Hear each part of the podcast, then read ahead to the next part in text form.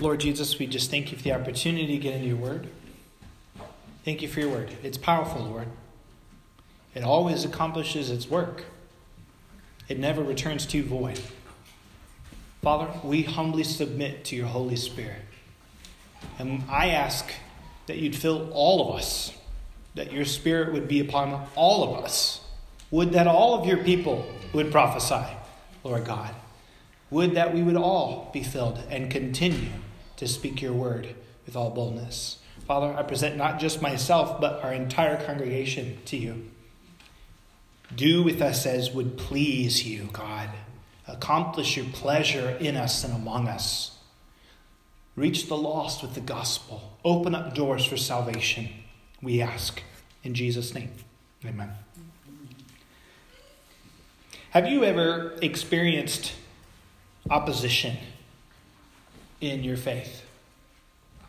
When you have identified yourself as a Christian, when you've spoken about Jesus to someone else, have you ever experienced opposition of any kind? Me and Andrew were in a coffee shop uh, just uh, a couple days ago. Andrew prayed for the first time when there were strangers around us. I'm sorry, Andrew, I didn't No, ask no, you no, before. fine. He said he felt like there was a weight on his hands. He just, um, it, it was, it was a new, it was the first time he had ever prayed um, with someone else around, and um, that was kind of a barrier a little bit. Not that we pray to be seen by other people, um, but when you own your faith in public, uh, that can be really scary at first. Have you ever felt fear when you felt like you needed to talk about Jesus? I felt fear. Uh, I remember uh, in high school, a twin uh, asked me, What is Christianity all about anyway? I mean, like, that's the best open door you could have, like, open hand. And I remember just trembling um, and just shaking, kind of excited and kind of afraid as it started to talk about Jesus. Um, Satan, I really believe Satan does not want the Christian to begin, start sharing him. And so I think people can often experience the most oppression when they before they have begun to learn to share Christ. And really, when we bring someone to Jesus, we need to encourage them to open their mouth early and to share, to own him, right? But you will receive opposition. If you determine to speak about Jesus with other people, you need to expect opposition. You might be ridiculed. You might have a feisty argument. You might be pulled by your employer. Um, I've been pulled by an employer before um, and explaining that what I said about Mary was not kind to the Catholic lady washing the dishes. Um, I didn't know she was Catholic. I wasn't even talking to her. I was talking to this other guy about Jesus, and we anyway. Uh, yeah, I got pulled by an employer. It's happened more than once. Um, maybe you'll be avoided. Maybe you'll be arrested. China right now is cracking down on Christians. There was kind of an openness for a little bit uh, this past year, and then it started cracking back down. Christian bookstore owners have been arrested. Uh, their bookstores have been closed. We'll talk about some other opposition that's been going on. I remember one time going into the mall and approaching a stranger to share about Jesus, and uh, they were kind of punk dressed out, and uh, they turned around, he and her, and they just started cussing me out a couple feet right from me, just spitting and, and just uh, swearing at me. And um, and I remember they walked away, and I just remember praying for them. But but the, there's a real opposition to the gospel, to the gospel message. Satan hates it because it has the power to save. He doesn't want humankind to hear this message. I remember the night that I felt like I needed to post a video when the coronavirus started. Uh, I felt like I needed to post a video talking about what Jesus said would be the signs of his coming, and to talk about the judgment and to talk about the gospel. Um, just kind of a simple video. And I remember that night, uh, I got hit with sleep paralysis pretty hard. I don't know if you guys know what sleep paralysis is. Have you ever experienced that? Anybody here? Terrifying. Where, where you get hit and you can't move in your sleep, and fear starts to fill you and move upon you. It feels like there's an evil presence. And you see something in the corner. So, um, It had been a long, some people report seeing things, some people report feeling a weight on their chest, some people even have reported scratches on their bodies um, from these night attacks. Satan does this stuff. Uh, I had one last night, actually. Um, and, uh, but I've learned you're not afraid of it. You resist it. You call in Jesus' name. You cast out. Go back to sleep. So, but um, but it, when I woke up, I told Olivia about the sleep paralysis, and she said we definitely need to post that video. So, um, opposition may mean that you're doing something right. Opposition may mean you're doing something right. Paul said, "All who want to live a godly life in Christ will be persecuted." Okay, there will be resistance if you are walking in Christ. When Jesus said the gate is narrow and the way is hard, my version says hard. In the Greek, it's this idea of afflicting or pressing. It's the same word we get our word affliction or persecution from. To go the narrow road is afflicting because we have an enemy who is in charge of the world here. Okay, the God of this world, and he opposes the gospel with everything that he has. We're going to take a look in the story of Acts where Peter and John are receive some of their first major opposition. As they had just preached the gospel, they had seen a lame man healed in chapter 3, right? And they showed the power source was not themselves, it was Christ. And in his name, this man has had perfect health in front of you all. It opened a door to share about the good news in the gospel. And here in chapter 4, we see the first opposition that they receive. So we're going to learn from the opposition that they faced. Here's the main point today in this chapter. Because Jesus alone saves, you must share him regardless of opposition. Because Jesus alone saves, you must share him regardless of opposition. So we're going to see the religious leaders, and we're going to see three actions of opposition that they took against the disciples. And then we'll look at their response. The first action is the leaders arrested the disciples. So, chapter 4, verse 1. As they were speaking to the people, the priests and the captain of the temple and the Sadducees came upon them, greatly annoyed, because they were teaching the people and proclaiming in Jesus the resurrection from the dead. And they arrested them and put them in custody until the next day, for it was already evening. But Many of those who had heard the word believed, and the number of the men came to about 5,000. So we see that the leaders, the religious leaders, it says that they were the priests, the captain of the guard, who was second to high priest, and the Sadducees, greatly annoyed. Greatly annoyed. I think there's two reasons why we see the le- religious leaders are annoyed. Uh, why did they crucify Jesus? Do you remember? Because he was a heretic. Okay, maybe a heretic. He was leading them away from doctrine. What else? He claimed to be the Son of God. Claimed to be the Son of God. Yep. When they talked to Pontius Pilate, um, they pointed out that this, this guy claims to be a king. And we have no king but Caesar. They pointed out the state. Okay? Christianity is not the only religion that is persecuted in the world. Uh, there's other religions that are persecuted, especially in countries where the state wants to be God. When the state wants to have the ultimate authority, they oppress other religions. Um, this is why we see that there's not just Christians being persecuted in China, but there's however many Muslims in concentration camps in China. Because in a religious worldview, they recognize somebody higher than the state. Okay? And in North Korea, shamanism is also being persecuted. Um, when they recognize something outside of the state, the state doesn't like that. And we see that, I think we're going to see that theme throughout the book of Acts. Is the theme is look, they're saying some other person is king other than Caesar. But if we're a Christian, if we're Christians, we honor a greater authority than just the state. Okay? Um, this is um, one the high priest had said that if we didn't kill, if they didn't kill Jesus, they would be afraid of an uprising against Rome. And he, being the high priest that year, prophesied that it was better for one man to die for the people, right? Uh, which was ironic uh, and that he said that because that's exactly what happened. Uh, Jesus died for the people. Okay.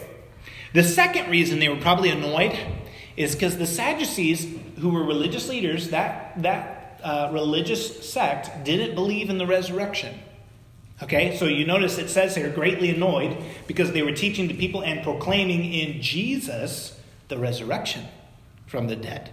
Okay, that really rubs the Sadducees the wrong way uh, because they didn't even believe in the resurrection. And we'll actually see that play out in the book of Acts as well. Well, if you are preaching Christ, you need to be ready for trouble. Get ready for trouble for following Jesus. You remember his commands when he invites us to follow him. If anybody wants to follow me, let him deny himself, take up his cross, and follow me.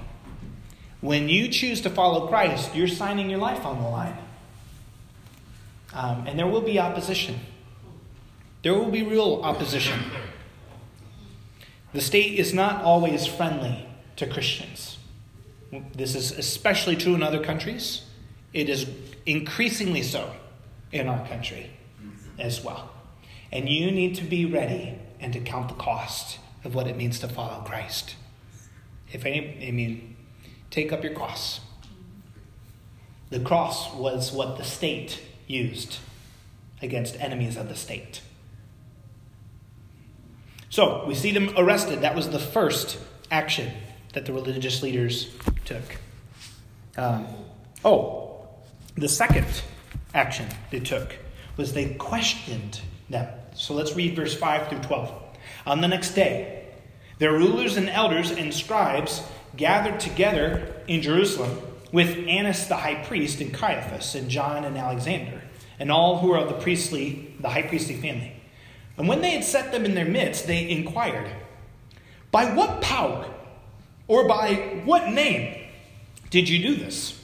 And then Peter, filled with the Holy Spirit, said to them, Rulers of the people and elders, if we are being examined today concerning a good deed done to a crippled man, by what means this man has been healed, let it be known to you all and to all the people of Israel that by the name of Jesus Christ of Nazareth, whom you crucified, whom God raised from the dead, by him this man is standing before you well. This Jesus is the stone that was rejected by you, the builders, which has become the cornerstone. And there is salvation in no one else, for there is no other name under heaven given among men by which we must be saved. So, the first thing we see as they are questioned, notice the question by what power um, or by what name are you doing this? So they're thinking it's another God. Well, that is, the, that is one question, and they asked Jesus the same question. Um, by what authority do you do these things? You remember Jesus' answer? Tell me. You, answer me, and I'll answer you.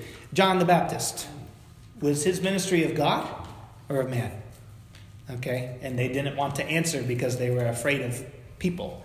And so they didn't answer. Jesus said, Neither will I tell you by what authority I do these things. So this is a passage uh, we see the same pattern with Peter and John. By what authority or by what power do you act in this way? By what name? So uh, I want to point out verse, thing, verse 8. Peter, it says, filled with the Holy Spirit, spoke. So we see the Holy Spirit coming into the picture here. And the result, the gospel is being preached boldly.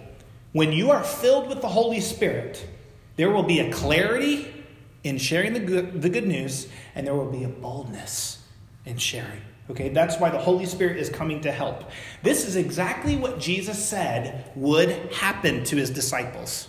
When he was prepping to send them out, he gave them instructions and he told them they would end up being before rulers and leaders. Who's got Mark or Matthew 10, 16 through 20? Go ahead, Cindy. Nice and loud. I am sending you out like among wolves. Therefore, be as shrewd as snakes and as innocent as doves. Be on your guard. You will be handed over to the local councils and be flogged in the synagogues. On my account, you will be brought before governors and kings as witnesses to them and to the Gentiles. But when they arrest you, do not worry about what to say or how to say it At that time you will be be given what to say, for it is not, it will not be you speaking, but the Spirit of the Father speaking through you. Jesus told them and he prepared them that they were going to end up before councils, before rulers, and he said, Don't worry about what you will say. The Spirit will speak through you. What a great assurance that you and I can have that if we were to, if we were to ever be brought before authorities, before powers, when death kind of rises, that the Spirit Himself will help us speak, that He will speak through us, that He will strengthen us for that day. Not only that, I think the Spirit helps us in, in times where you may have an average conversation with someone. Start praying. Holy Spirit, show me what to say. Give words to me. And Paul often asked that prayer request that the words would be given to him in sharing the good news. The Holy Spirit will help you bear witness about Jesus, just as he did Peter. And so we see Peter acknowledges and he answers the question, the name. He said, Let it be known by the name of Jesus Christ of Nazareth. And then he puts, a, he puts responsibility on the religious leaders, whom you crucified, right? Whom God raised from the dead. So there we see the gospel message Christ was crucified, raised from the dead, in a simple sentence. But he's bold. He's talking to the people who crucified Jesus. And he's speaking, I mean, can you imagine? He's probably like, that's it, this is done. um, and he puts it right to him, whom you crucified by him. This man is standing before you well. And then we see another pattern that continually happens is they reference the Old Testament scriptures. We've been seeing a number of Old Testament scriptures. In chapter 3, what we didn't get to last week was Peter explained that Moses said a prophet would come like him in Deuteronomy. He said a prophet would come like him. If anybody doesn't listen to that prophet, they will be destroyed among the people. That's in the book of Deuteronomy. Well over a thousand years before Jesus came, Moses said another prophet would come like him. The other scripture they referenced was um, Abraham, that God said that he would bless the world through Abraham's seed, through Abraham's offspring. Um, and so now Peter references another scripture in the Old Testament. Actually, it's about two or three scriptures. Um, who's got uh, 1 Peter 2 6? I'm going to let, um, we're going to read the Septuagint version of this um, Peter when Peter's referencing it in the Septuagint. Go ahead, Tom. 1 Peter 2 6. Therefore, it is also contained in the Scripture Behold, I lay in Zion chief cornerstone, elect, precious, and he who believes on him will by no means be put to shame. Okay. Um, Behold, I lay in Zion a chief cornerstone, precious and tested. Whoever believes in him will not be put to shame. In several places in the Old Testament, God spoke about a cornerstone that he was laying. Now, there's another scripture, I don't think I passed it out. The one that uh, Peter's actually quoting is Psalm 118 22. And here's what it says. Let's see if I can find it here. The stone that the builders rejected has become the cornerstone. This is the Lord's doing. It is marvelous in our eyes. And so Peter, referencing the scripture, says, This Jesus is the stone that was rejected by you, the builders, which has become the cornerstone. Wow. What is a cornerstone? Jesus. Okay, Jesus told Peter he would be on this rock, I would build a church. It's more specific though. Peter was a rock, Jesus is the cornerstone. What's a cornerstone? In the foundation. It has to do with the foundation. It's a foundation stone. Behold, I lay in Zion a foundation, a precious tried stone. The head of the corner. It's like the first stone that's laid and everything's referenced off of it. Yep, it's in the corner. Um, it's in the corner of the building, in the foundation, and everything is laid off of that stone. It has to be the strongest stone because it, it is not only carrying the weight of the building, but it's also joining the walls. Okay? The Lord said that He was laying a cornerstone. And the irony about this is that the builders of the building rejected it. They rejected it. The, and he's saying this is the religious leaders, those who are trying to build Judaism, and the cornerstone comes in human flesh, and they reject him. But the Lord had determined he would become the very foundation of his house. Um, it's an incredible scripture. It's neat, too, that Jesus, the cornerstone, joins the sides of the foundation. Um, and you think about that, the, the Jews were going to be joined with the Gentiles. And that's actually this verse, the same verse is referenced in Ephesians 2, talking about the joining of the Jews and the Gentiles um, through Jesus, the cornerstone. Um, so, kind of a neat concept. Jesus is a precious stone, it says. He's the Son of God. No greater value in the human in, in the universe than Jesus, the Son of God. He was tested, he was tempted and tried. He was a tested stone. He was sure and he was strong. And he would become the very foundation of the building that God is building. What is the foundation of your life? What gives you the very, the very orientation to live with meaning and purpose, with direction? What is the foundation to your life? Will it last? When the storms come, does your foundation help you endure through the storm of this life? Will your foundation will it endure death? Is it stronger than just going through this life? There is a foundation that even death cannot shake, and it's been laid. The cornerstone being the one who died and rose from the dead and conquered sin and death. When we go through life, we are tested, and our foundations really are tested. You remember how Jesus talked about this in the Sermon on the Mount? He said, Whoever hears these words of mine and does them, it's like a man building his house on the rock. When the winds come and the storms come and the rains come, they beat against the house, but that house stands. When you look at your life and the storms that you have weathered, has your foundation stood strong? Have you been building your life upon Jesus and upon His words? If you see that there's a gap or a hole, go back and go back to Jesus and what He said and build your life on His words. Is Christ the Lord of your heart? Maybe you say He's the foundation. You come to church, maybe you read the Bible. But in your heart, the Lord knows what's there. Is Christ the foundation? Is He the cornerstone of your heart that everything else rests? Is He the confidence of your life? Set Him apart as Lord of your heart and be ready to tell about the hope that you have. Because when you have a strong foundation, in the, this year, in 2020, people are looking for strong foundations.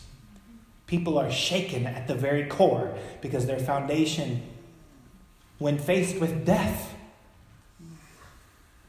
people turn frantic because they're not laying their lives on corner on the cornerstone.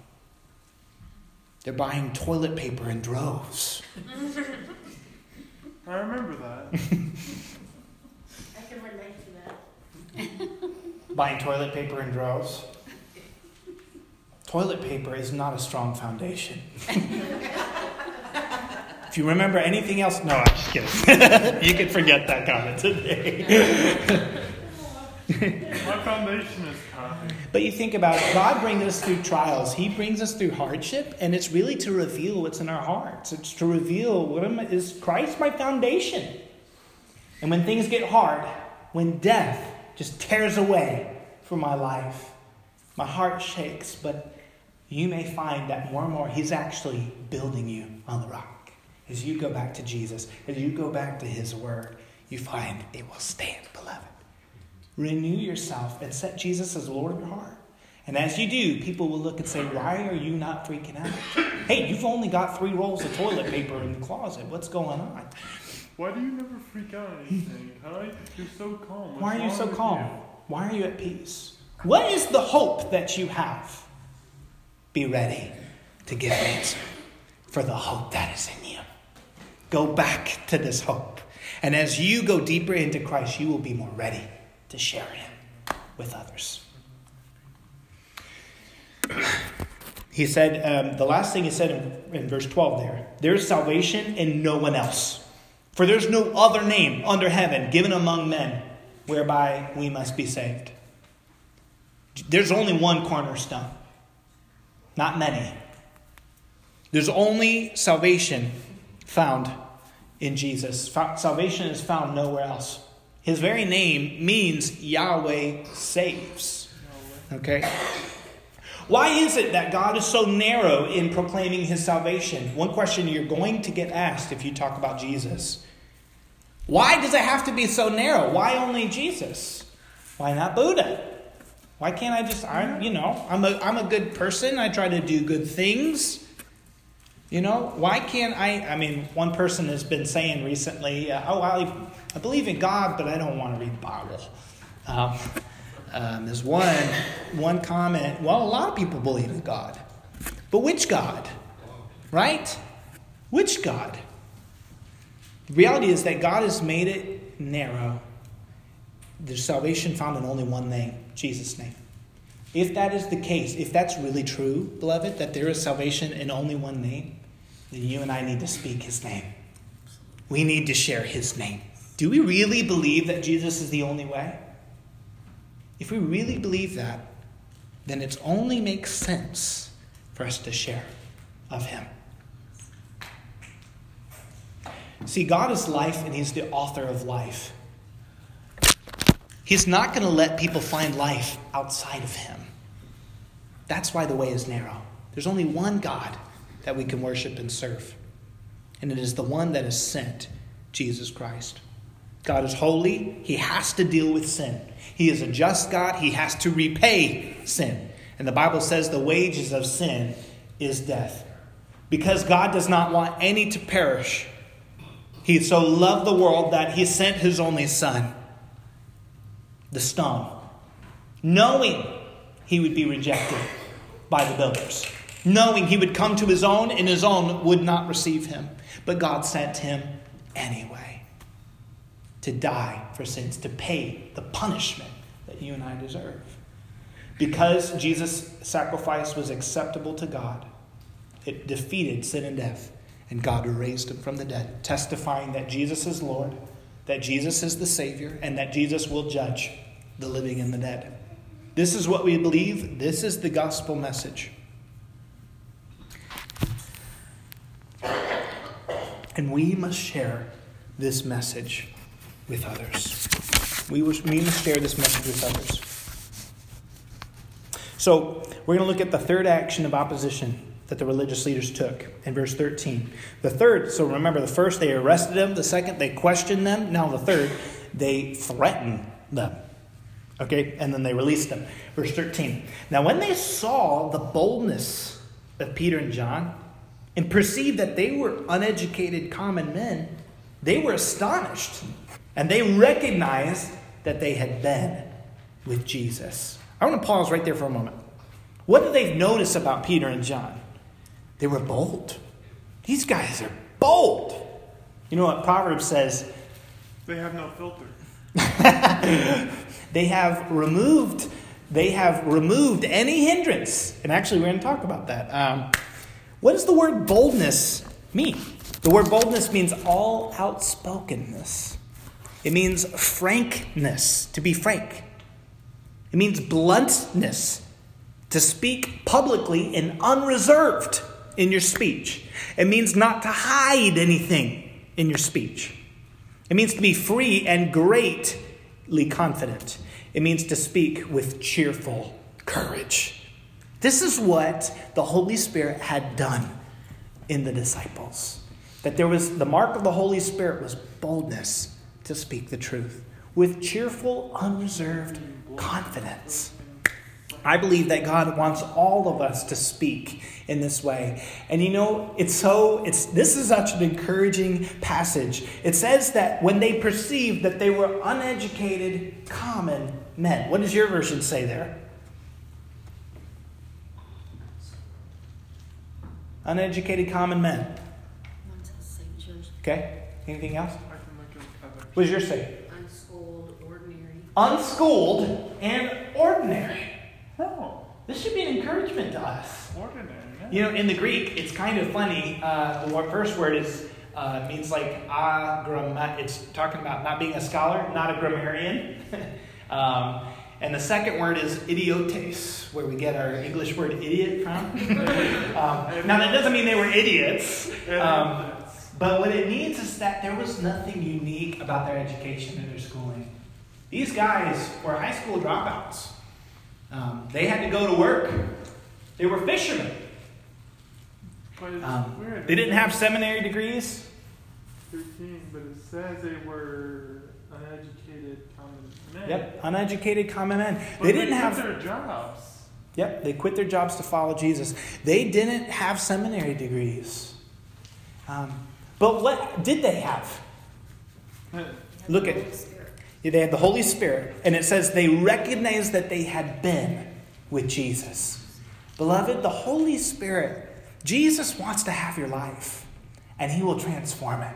He'll take your When, when Peter was fishing, when uh, Jesus had the encounter with Peter, he said, Follow me, and I will make you a fisher of men. You can enroll in Jesus' discipleship. You can become a disciple of Jesus. And the, the, relief to me is that Jesus makes us fishers of men. It's, that's his work to form in my life, to transform me and to come to this place where I was trembling, not knowing how to speak when sharing with other people, and then this, and I've come to a place, not always there, um, I um, where there's a lot of relaxedness in sharing Christ. Um, there's a lot of ease because I think the pressure's off. I recognize that the Holy Spirit's going to move. He's going to work. He's going to open the door, and His word's powerful, and I believe it. Um, now, I can outdo all of you guys probably in my blunders in sharing with people. I've probably had more awkward encounters. I mean, maybe some of you had, I have had plenty. And um, so don't be discouraged. I think it's good because it teaches us not to have any confidence in ourselves, but to look to Him and to look to His Spirit to supply the words in that day and in that season. I remember one story where there was a training session to share the gospel. These students were uh, memorizing all the scriptures that they would need to have, and when uh, and they were memorizing scriptures to counter arguments with. Um, and then they went out in the streets, and the first encounter one of them had was a question they hadn't practiced. It's like that's classic, right? Um, that's classic. It's not all in my preparation either. It's in who you know. Do you know Jesus? Have you been with Jesus? Do you understand the good news? Beloved, God wants you to share. Hey, Sam, Yeah. if I could just add something, um, if I look back fifteen years ago, I was such a lost, broken individual. And, um, fifteen years later, the transforming power of Jesus in my life, if, if my old person was sitting here, no one would recognize him, not even myself Mm-hmm. that um, I'm a totally different person, but the good thing is that I can take that experience Exactly. And use it as a testimony. Absolutely. And that was a hard time of my life. You Mm-hmm. know, I was near death, Mm. and uh, I didn't care. Yeah. you know, but uh, I cried out and Jesus taught me. And it's been, I just don't know how to be thankful to Him enough, Mm. uh, you know, for giving me a new heart a new spirit within me and, Mm. and changing me and taking what was bad and made it into good. Mm. And I'm so grateful, Yeah. so, so grateful. And that's the right attitude. You see this pattern when people encounter Jesus, they leave praising and exulting and talking about him. He would tell them to be quiet. Shh, don't tell anyone. And they just couldn't be quiet. They had to talk about it. When we be with Christ, He changes us in that way. God's not looking for you to be, to be something different in your background or your story. He's looking to use you with your story because somebody else out there will relate with your story.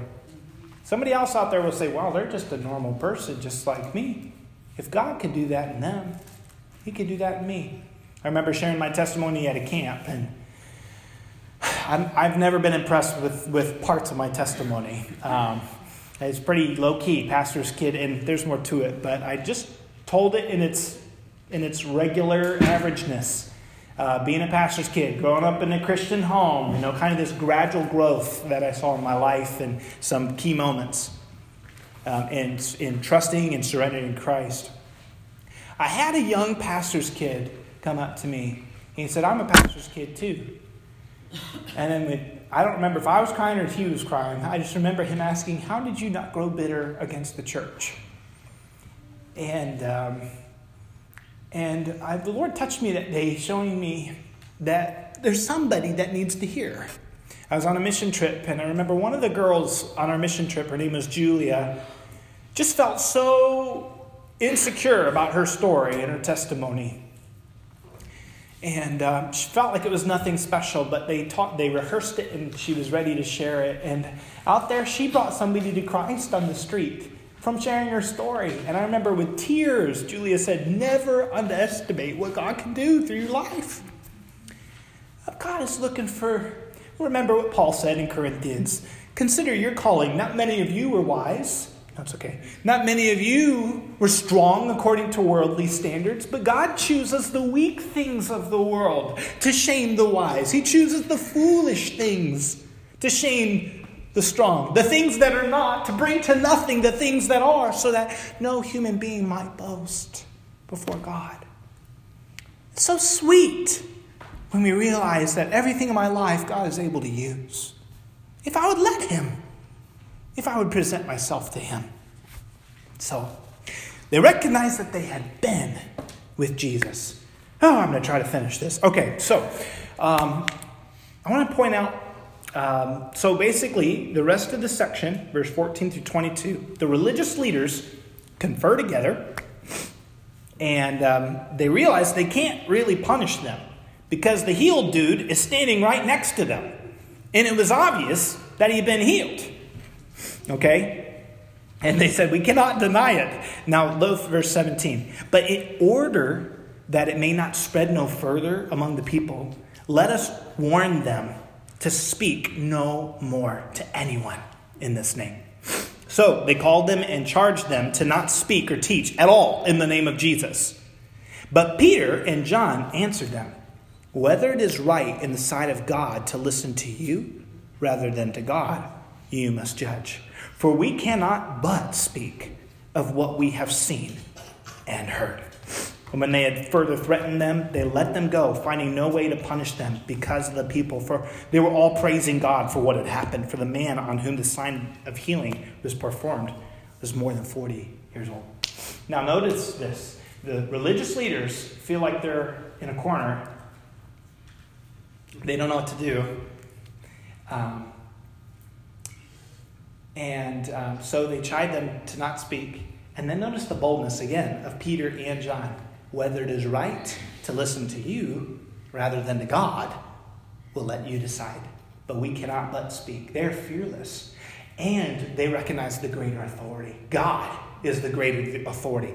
God, the one who has all authority and power, had commissioned them to go in spite of all opposition. The reality is the same Lord has commissioned us to go make disciples of all nations, in spite of all opposition.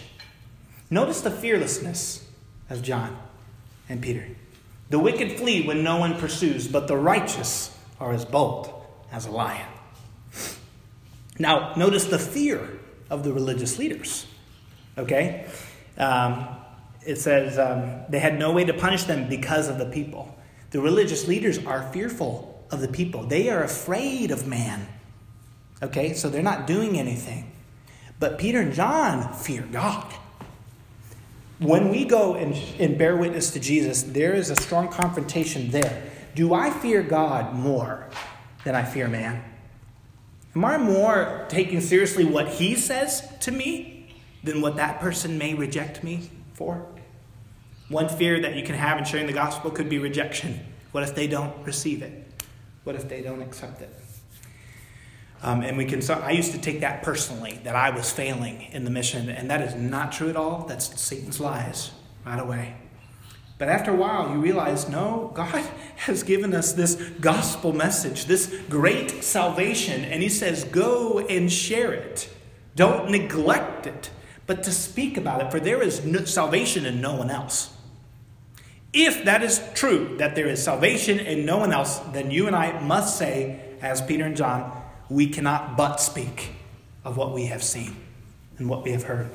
So, there, we see two responses to these oppositions. The first is they pray, the second, they speak. Okay, so in verse 23 through um, 29, 28, they gather together. Peter and John go back, they tell their friends everything that happened, and then they pray and they address the Lord in verse 24 as sovereign Lord. See, that, that title, sovereign Lord, they recognize that he is the overarching reigning ruler and king, Lord. And then they recall another passage that talks about all the kings of the earth coming against the Lord and against his anointed one. Okay? And they recognize that that's playing out before their eyes. There's real opposition to the work being done. The kings and the rulers and the people are all against the Lord and against his anointed one. And so, what do we do when we face such great opposition? The world is against Christ, they're not for him. They're following their king, the God of, the world, of this world, the prince of the power of the air in which they walk. They're following after him. They are set against the Lord and against the anointed. What do we do? in face of such opposition, we pray. We pray. Now, notice their request in verse 29. Now, Lord, look upon their threats and grant to your servants to continue to speak your word with boldness, while you stretch out your hand to heal, and signs and wonders are performed through the name of your holy servant Jesus. And when they had prayed, the place in which they were gathered together was shaken and they were all filled with the Holy Spirit and continued to speak the word of God with boldness. Wow. They prayed, and as they prayed, the Lord heard and he answered and filled. What was his answer? What did he do? He filled them with the Holy Spirit. That's what we need. We need to be filled with the Holy Spirit. And he came as an answer to prayer. Notice they've already received him. Okay? We don't see tongues or prophecy play out in this passage. Maybe it was there, maybe it was present. The primary sign that's pointed out as a result of being filled with the Spirit is boldness to speak the word. Boldness to speak the word. You and I have need to speak this gospel message with boldness and clarity. And where will we get that? From the Holy Spirit, from being with Jesus. Now, now notice they also ask the Lord to work with them, to heal, and signs and wonders to be performed. One pattern I'm noticing as I'm studying Acts is that a sign is opening a door for the message. Chapter 2, Spirit comes on them, they speak in tongues. The sign opened the opportunity to share the message. Right? Brothers, they, these guys aren't drunk as you would suppose, but this is to fulfill. And then he goes right into the gospel message. In chapter 3, a lame man's healed a sign had been done, and it opened the door for the message to be shared. And so they ask for signs to be done. They ask for wonders to be done. They ask for the Lord to heal while they will speak the message. And I think you and I can do the same. We can ask the Lord um, to attest to the gospel message in us and upon us as we go. So, I'm going to give you a challenge today. Um, two parts to a challenge. And it's in your bulletin. Well, maybe. No, the first is meditate and memorize 1 Corinthians 15, 3 through 4. I'm going to ask that we do this as a church. We'll, we'll come back to it. 1 Corinthians 15, 3 through 4 is just the simple gospel message in two verses. Okay? Um, Paul is delivering it to the Corinthians, the gospel message. So if you say, Sam, I've never memorized a Bible verse, There's different ways to do it. One way you can do it is say it 10 times um, while reading it. Read it 10 times. And then say it aloud 10 times. Um, um, and you can do it one verse at a time. And um, we'll, we'll work on that. And uh, we're going to, I think we're going to have a short prayer time after service here just to pray this out. I feel like we need to pray as a result of what we're seeing. I want to ask God to move in these ways, to fill us with His Spirit.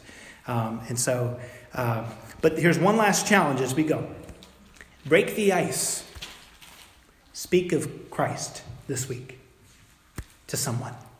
Speak of Jesus to someone this week. As you pray, ask God to open a door. And perhaps He'll lay a person on your heart or a medium like social media or maybe a phone call that needs to happen or a relationship. I don't know what the Lord wants to do. But I'm going to challenge you speak about Jesus to someone this week. If there is salvation in no one else, and there's no other name under heaven given among men whereby we may be saved, then let us speak the name of Jesus. So let me pray. Jesus, you've not given us a spirit of fear, but of power, love, and sound mind. Lord, we ask that you'd fill us with the Spirit. We pray that you would open up doors for the sharing of the gospel, that you would grant for your servants to speak the word with all boldness, Lord God, while you stretch out your hand and confirm the message.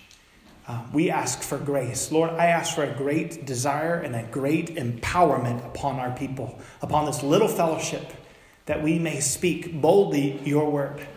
Um, I pray that the Holy Spirit would lay somebody on each of our hearts, uh, or lay some way or some person that we need to speak to uh, in your time, Lord.